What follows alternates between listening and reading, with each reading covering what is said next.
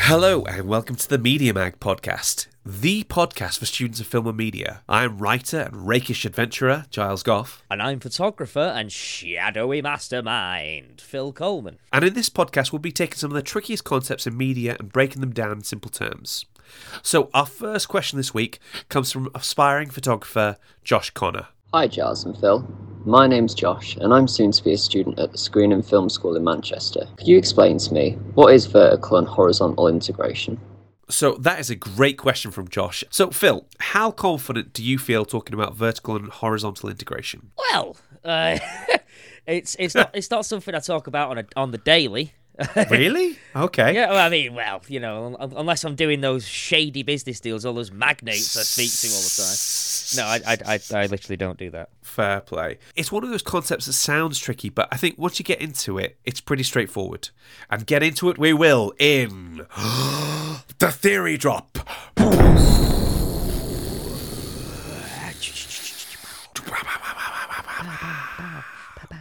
When it comes to this stuff, we are committed to giving you the best possible content, and we're not afraid to share the spotlight to make that happen. So, for this week, we're going to be hearing from a special guest. Dr. Steve Connolly is a senior lecturer at Anglia Ruskin University.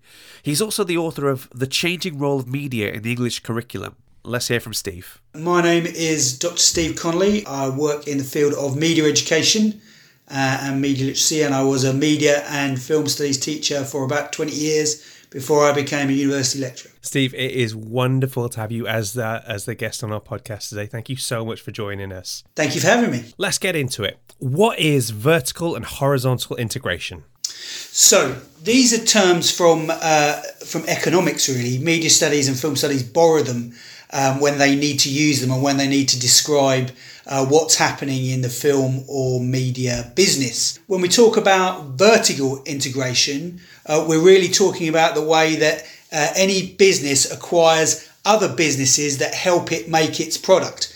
Now, a completely vertically integrated uh, business is one that owns every stage of, of the product and supply chain from the, the very first stage of production right through to where the consumer gets the product. So your vertical integration uh, can apply to any business, but in in film and media, perhaps the, the kind of the best example of it anywhere is what happened during the golden age of Hollywood when you had uh, a small number of companies that were completely vertically integrated. So they made films, they marketed and distributed films, and they exhibited them in cinemas. Just so people know, um, when we talk about the golden age of Hollywood, what sort of period are we talking about?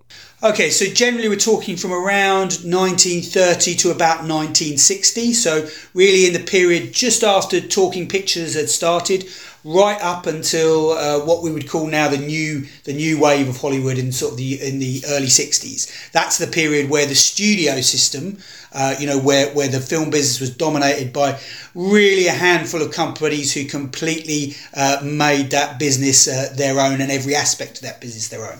So we're almost kind of talking from the jazz singer at the start to like Bonnie and Clyde at the end, that kind of time period. That, that's right. And Bonnie and Clyde probably is is a just uh, it's one of the first films after the end of that period, really. But certainly, if you take the Jazz Singer as a starting point, you're you're seeing the dominance of those handful of companies. So we think about the idea of what we call the Big Five studios and the Little Three studios, and the Big Five are the ones that everybody will know about. You know, 20th Century Fox, um, Paramount, Columbia, MGM, all those sort of those sort of companies, and they dominated every every aspect of the film industry. So they made films in studios, uh, they marketed and distributed them, and they owned cinemas in which they could show those films. So if you think about that from an economic point of view, it means they're cleaning up at every single Yeah. stage of the film production. Absolutely. So there's that system set up pretty much from the word go. So what changes? What breaks it up? as you might imagine, um, after World War II, uh, the American government, which is generally interested in kind of free market capitalism and uh, you know perfect competition and all those kind of ideas of uh, businesses competing against each other, isn't very happy that the film industry is dominated by a small number of companies. Um, so what happens is the U.S. government brings a lawsuit against these uh, against these companies to break them up because effectively they're acting as an oligopoly. They're fixing all the prices in the film industry. They're you know enforcing long kind of contracts on actors. Um, they're they're sort of controlling what goes into cinemas and what doesn't you know, all those sort of things. And the US government decides this is against the spirit of, uh, you know, free market competition, and it and it clamps down on it in a in a famous lawsuit called the uh, called the Paramount um, suit, which is a which is a court action primarily against Paramount Studios, but actually has implications for all the other film studios that are in Hollywood at the time. That's around, I want to say 1948. Yeah, 48, 49, that, that kind of era. So so really in the 10 years after that, that's when you're seeing the breakup of the of the studio system and the end of the golden age as kind of studios have less and less power and directors or, or you know and particularly the the auteur style of director has more and more power while the studio mm-hmm. has less and less. And some of those contracts that actors had to stick to were absolutely draconian, weren't they? Mm, Oh yeah, yeah. Some of them. I mean, uh, you know, there's there's examples of, of actors who are who were really you know constantly fighting against the contracts they were given. Olivia de Havilland's the best example. She she took her her studio to to, to court in a in, again quite a famous uh, lawsuit that where the judge ruled that she was being discriminated against, um, or you know on the grounds of the length of the contract and what she was being asked to do. And, and this is a sort of really interesting prefiguring of all those sort of contractual disputes you have now between Yeah. you know stars and, and, and their employers. I feel like you could draw a line between Olivia de Havilland and her sort of contract disputes going all the way through to Scarlett Johansson settling Yeah. with, with Disney about the Black Widow simultaneous opening. Yeah, there's definitely there's definitely a connection there, and and and it you you know um, it it shows you a lot about how the the economics of. Of, of the film industry in some ways hasn't changed despite that kind of breakup and those and those kind of changes that came about in the late hmm. 1940s there are still some things that kind of work in the same way So we covered the we covered the vertical integration quite quite nicely. What does horizontal integration look like? If you're if you're 16 years old, you're trying to get this around your head. You want to be able to sort of have a be able to put it into a nutshell. How would you describe it? horizontal integration is where a company doing one thing takes over another company doing a similar or the same thing right so instead of moving up and down that supply chain they move out uh, to take over competitors who are doing the same thing as them. Really good examples of that from modern day. Perhaps, you know, thinking about something like Disney taking over Lucasfilm. This is a really good example of, of horizontal integration. And if you stretch it out to other media industries, you know, Facebook acquiring Instagram, one effectively social media platform taking over another social media platform because it brings it certain advantages. Those are kind of examples of horizontal integration. Uh, again, in the golden age of Hollywood, there are some examples of those where studios, big studios, eat up smaller studios, but that's happening all the time. Even now, it's a it's a really common kind of behaviour in the in the media industries. Okay, this is where I start to sound really, really thick. So let's get ready for this, okay? Because my understanding of horizontal integration was when companies own other companies that aren't direct related to the flow of their product but are tangential. So the one that comes to mind is Disney, that they own a studio but they also own theme parks. Am I am I in the right mm. area with that? Yes, so there's a lot of connection there in those in those things. So if you're thinking about the idea of cross media ownership, quite a lot of cross media ownership is is horizontal integration. So again, if you took, I mean, let's take the the Disney and Lucasfilm one. Both those companies made films. Both of them owned theme parks or had stakes in theme parks, and there's a kind of attempt to acquire those businesses because there are a lot of what we would call synergies uh, between them. So there's a, there's a, there's a there's a real sort of blurring between what these businesses uh, actually do, but they're broadly in a competitive broadly in a competitive market. So in in this case, we talk about media brands being at the kind of heart of Yeah. what these companies do, and what they're really doing is acquiring brands that are kind of in the same area of business that they are. So they you know they're making films. Uh, they acquire another company that makes films. There's some options to develop other other properties out of that, and, and that's what they're looking to do. So there's quite a lot of crossover between those things. the big example that's probably weighing on a, on a lot of people's minds when we think about this is Disney. The the way that they are buying stuff up like it is going Yeah. out of style. I think the the first time I remember noticing it was the acquisition of Pixar in I want to say 2006, but I might be wrong. About then, I think, yeah. Yeah, the uh, the Pixar films kind of got folded into that the into that brand, and that worked nicely.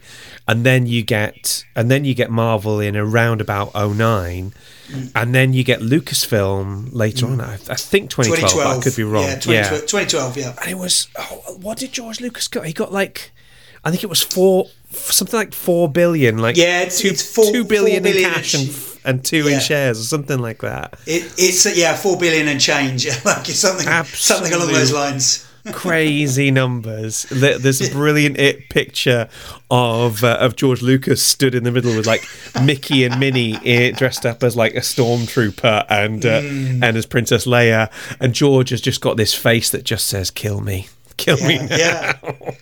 but but but there you go. That's a great that's a great example of horizontal integration because you're bringing those. So Mickey Mouse as the stormtrooper is mm. is you know is the manifestation of horizontal integration, right? It's Yeah. it's it's like those those two because like, those are two intellectual properties that previously you couldn't have put on the in the same image. But the, Yeah. but one one of the advantages of a horizontal integration is that all your intellectual property becomes their intellectual property. Exactly. The advantage of that is obviously financial, but there's also what economists would call economies of scale in there, which is where the bigger your company, the more you can do. So so you can you can Yeah. start to make all sorts of other things that um, kind of involve both those properties if you if you want to do that. Well, if you're if you're a nerd like me, and and I think you probably are, you notice things like in Spider-Man: Homecoming, they are building a, a, a Lego Death Star. The fact that you have that that easy access to another intellectual mm. property makes it more true to life. Because prior to that,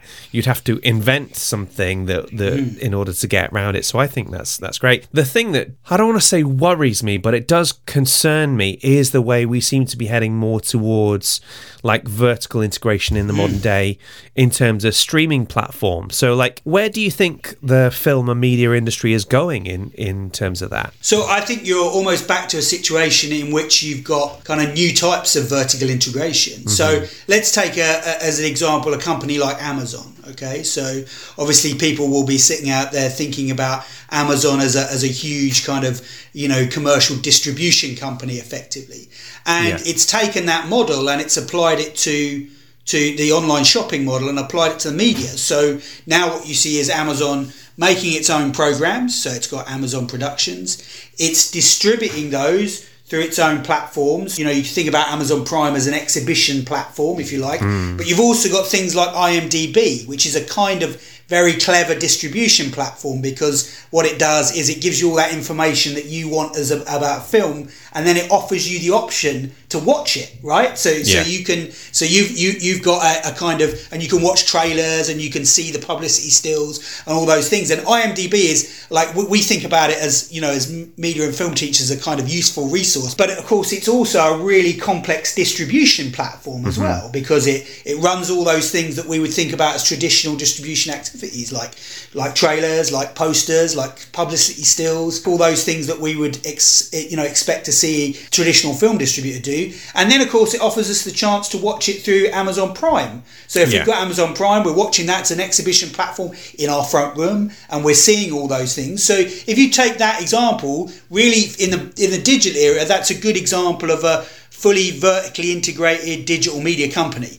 Um, so from every stage from production right through to exhibition. I think the thing I was thinking about is in 2019, Disney accounted for about 40% of the of the US box office, which is hmm. ridiculous. I mean, Warner Brothers was the, the second closest with like 13.8. Hmm. So at some point, surely we're going to get a government body stepping in and hmm. saying, "Come on, lads, you've had, you've had your fun." Uh, and also it's getting really hard to you've got to have in order to sort of if you're if you want to sort of keep up with the the cultural conversation and and the zeitgeist you've got to have a prime account you've got to have a netflix account or now tv or disney plus and financially you have to kind of swap in and swap out sometimes i think you know to to actually see stuff So if we were thinking about this as a sort of crystal ball gazing activity, the, Mm-hmm. the thing is to think about what will happen with um, in two ways. So one is to think about what will happen for us as consumers, like you say, now we have multiple subscriptions, uh, and that's uh, there's going to come a point at which people aren't willing to pay any more subscriptions. Mm. So I think what you will see is some kind of bundling model. You know, with broadcasters like Sky at the moment, where yeah. they're kind of offering deals on bundled packages. For most people, that will probably come through their phone company, through their like their mobile phone contract. I think that's where you'll see that kind of bundling come on, and people will be kind of casting it via the phone and stuff like that.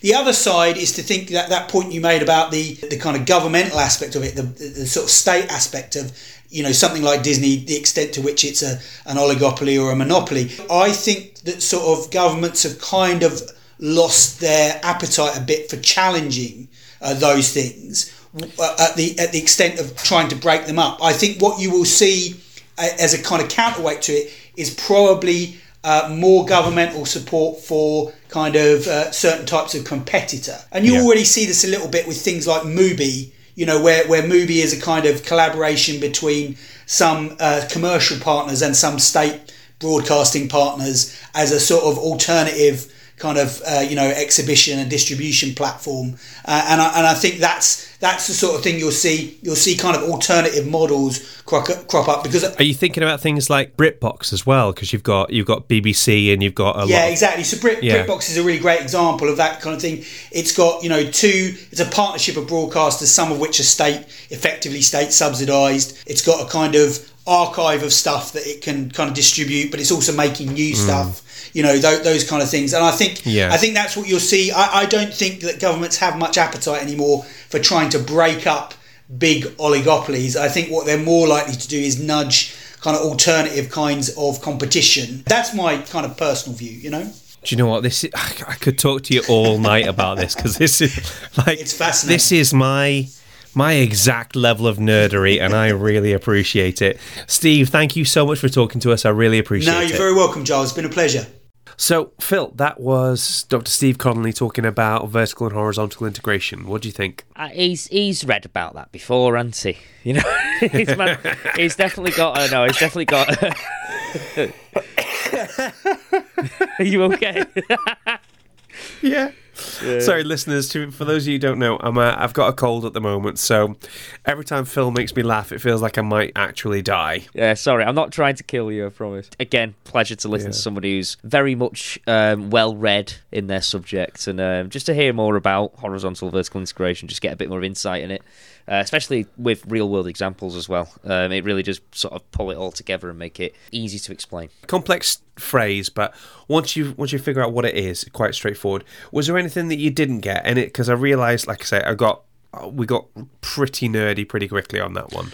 Personally, I thought it was quite easy to understand. Basically, because yeah. it gave real world examples, such as like um, when they're talking about horizontal integration, talking about Disney buying up things like Marvel yeah. or, and Star Wars. Using those examples helped me sort of get into it. That's one of my favourite things, actually, about. Well, I mean, let's put aside the terrifying fact that Disney seems to own about 30 40% of the entertainment industry and focus on the fact that you're allowed to reference Star Wars in a Spider Man film or vice versa, this yeah. sort of thing. I love that because that's what we do in real life. We obviously reference things that are, are existing intellectual property.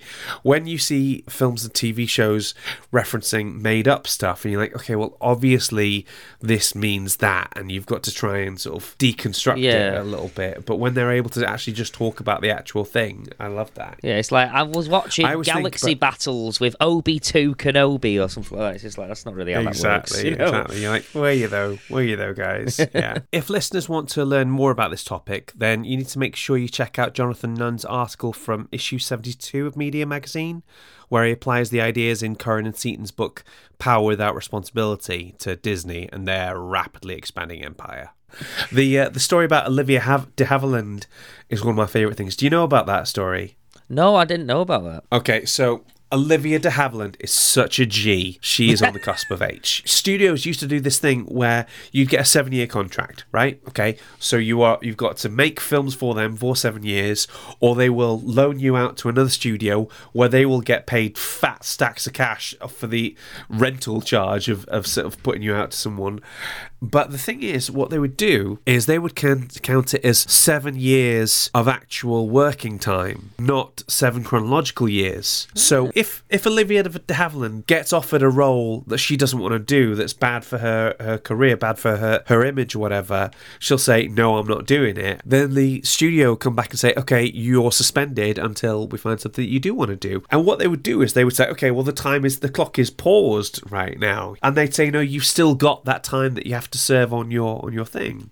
Right. And what they would do sometimes, if actors were getting too big for their boots or anything, they would give them roles that, that they knew that the actor wouldn't want to do because it would sort of negotiate down their price for things and stuff like that. And Olivia de Havilland got absolutely sick of this, so she took them to court, and then the the court in California were like, no.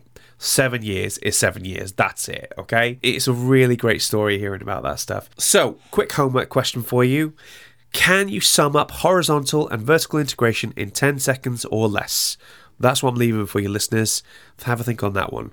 So now it's time to find out what's happening in the latest issue of Media Magazine. And today we have a special guest to come and tell us all about it. We have Shaheena Uddin, who is a freelance journalist who writes regularly for Raw News and Her Campus. Shaheena, how are you doing? Hi, I'm well, thanks. How are you? Yeah, yeah, we are. Uh, I mean, I am recovering from a cold, so I've uh, I've got, Oh. um, and of course that's that's delightful with the asthma. But other than that, I'm doing fine. I'm. I, Oh, I'll get well soon. I've been in the Sorry. cold all day, so I kind of know how you feel, Giles. Oh dear. So, Shaheena, is this your first issue writing for Media Magazine? Yes, yes, it is, and you know, I'm, I'm. It's just such a pleasure to be speaking to you both today because I actually grew up like reading the media magazine for my school's subscription, so this feels very, very surreal right now. In this issue, we've got um, there's the there's uh, an article on uh, on the new Bond film, isn't there? Yes, Bond Bounces Back by Mark Ramy. Yeah, this is a really excellent article discussing the latest addition to the James Bond film franchise, No Time to Die. This article explains how this film has essentially saved the cinema industry, which we all know was hit very hard during this pandemic. And the film itself had to be pushed back twice during COVID, mm-hmm. but it was finally released in September. And with something as big as Bond, such a cultural icon, how can it not be a blockbuster hit?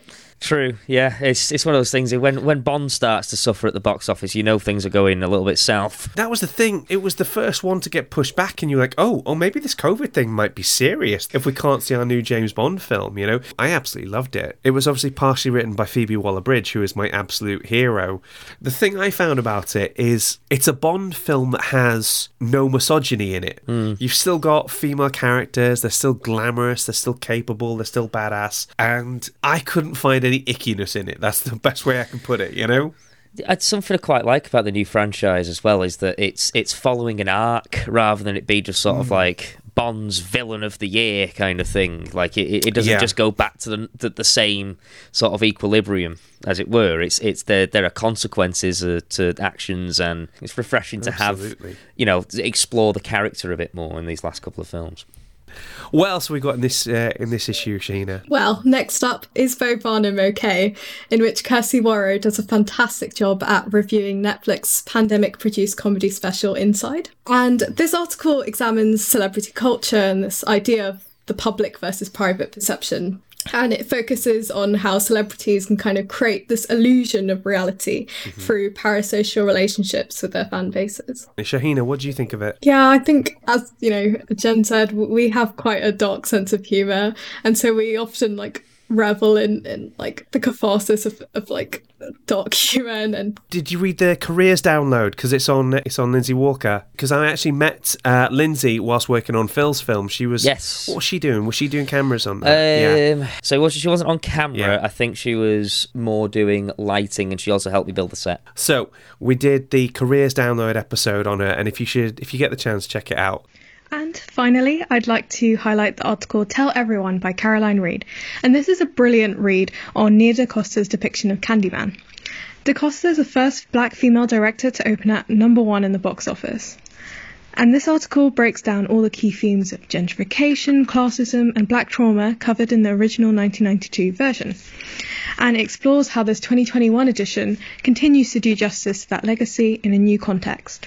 The person who wrote this article, Caroline Reed. Caroline Reed's the same woman that wrote the the WandaVision article last issue. Ah. So Caroline Reed continues to be ni- my nemesis, not because she beat me to the punch on this one, but because her Candyman article is so good. Well, the article discusses a lot of the the beautiful cinematography of the film, and you know the use of reflective mirrored surfaces and artistic use of shadow puppets to tell the story. Very difficult topics concerning violence and oppression, and it's really all about exposing the true horrors of racism and police brutality. And like you said, it's it's one of the many black-led horror films that have come out in recent years, such as Get Out and Us. I kind of went down a little bit of a rabbit hole with Candyman. I was eight when it came out over in the states, and it was one of those work, one of those sort of works that kind of fed its way into like the the popular culture.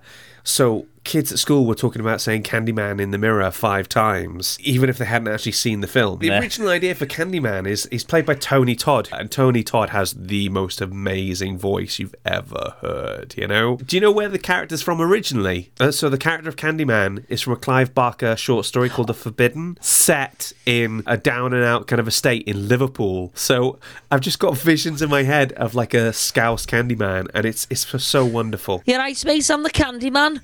I'm gonna come after you and I'm gonna stab you in the hook. I'm gonna sorry, I'm gonna stab you in I the hook. absolutely love that.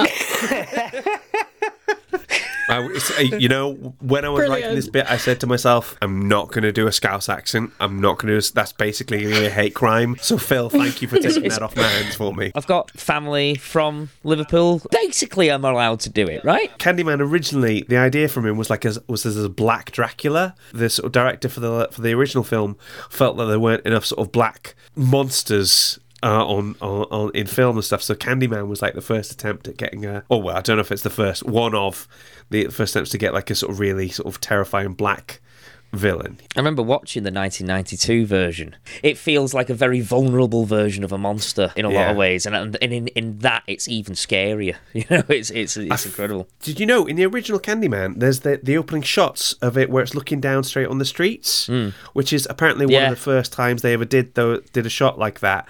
And then in the opening credits of the new 2021 version, you get it from the streets looking up.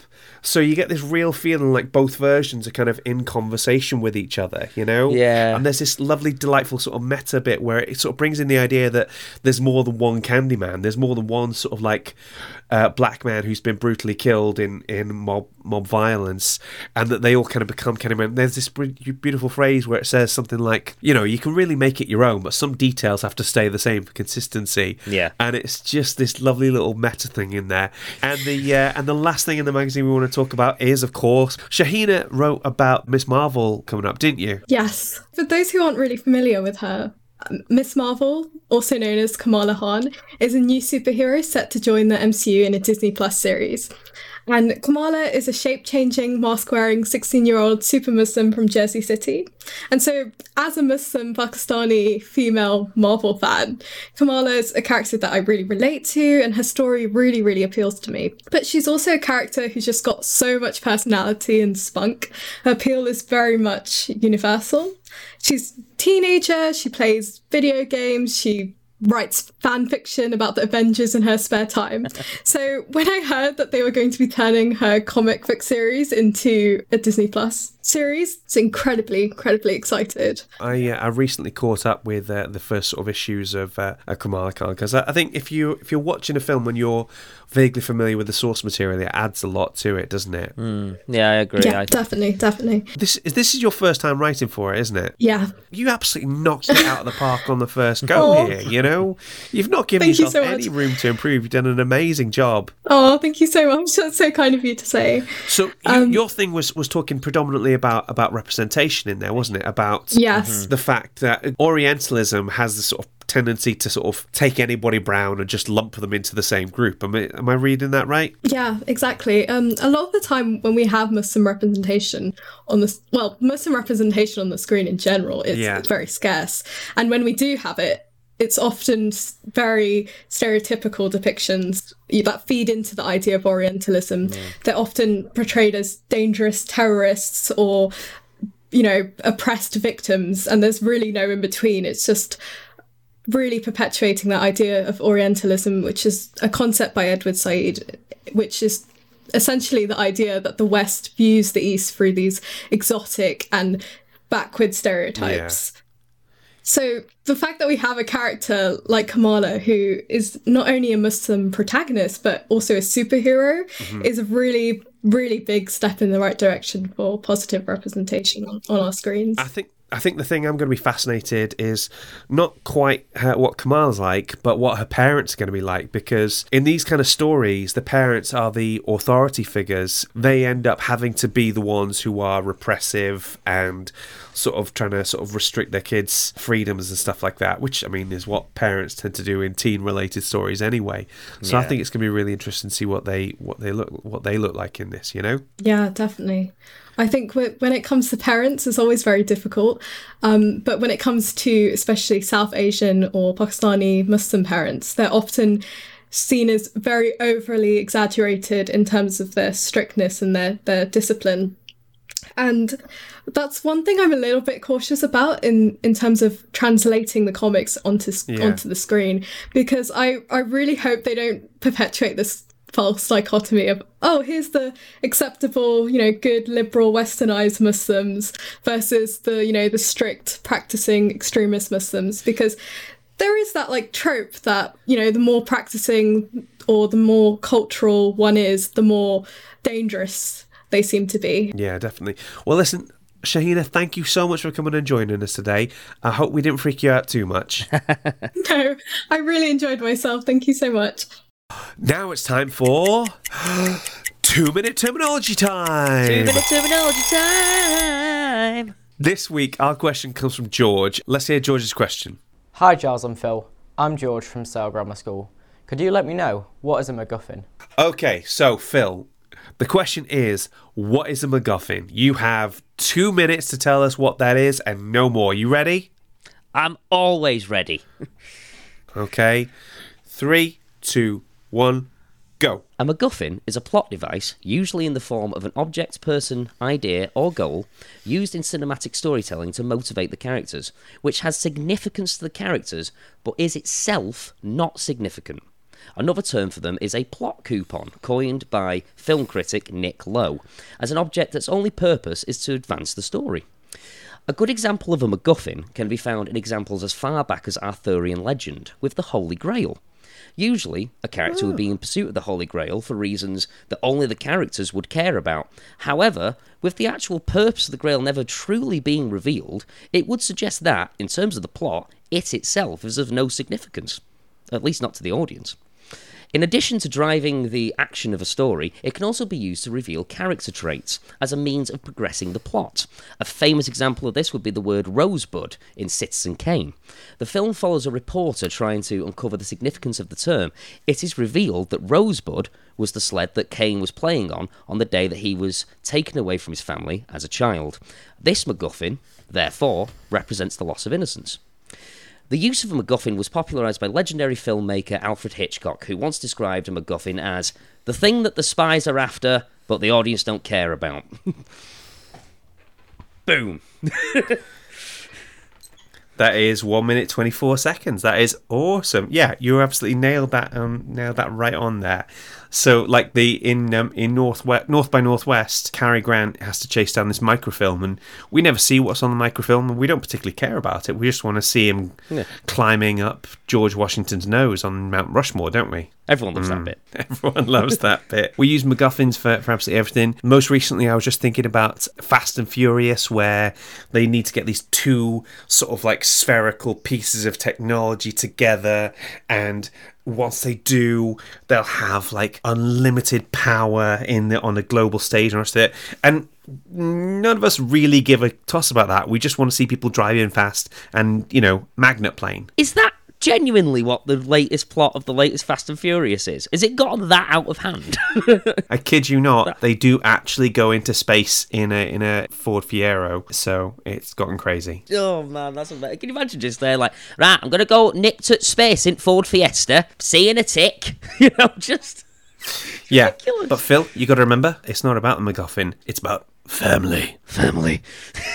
I'm Vin Diesel. I like family. That is what a MacGuffin is. We don't have to care about it, but as long as the characters care about it, the plot proceeds and everybody goes home happy. Everyone goes home happy, exactly. That's us nearly done, ladies and gents. If you want more Giles and Phil content, you can check out the God in Film podcast, where we look into the best that cinema and TV has to offer and see if we find any biblical parallels, along with a lot of film trivia and some absolutely top shelf guests. Check it out. In the meantime, until we see you next time, have a very happy Christmas and a brilliant new year. We'll see you then for even more amazing content. Bye. Happy Christmas, Happy New Year, bye! The Media Mag podcast is hosted and created by Giles Goff and Phil Coleman, mixing by Phil, editing by Giles. Our theme tune is composed by Rick Lee, and our logo is designed by Rebecca Scambler. Our executive producer is Claire Pollard. The Media Mag podcast is a Dask production, created for the English and Media Centre. Please rate and review, unless it's a one star, in which case, please tell Phil through the medium of interpretive dance.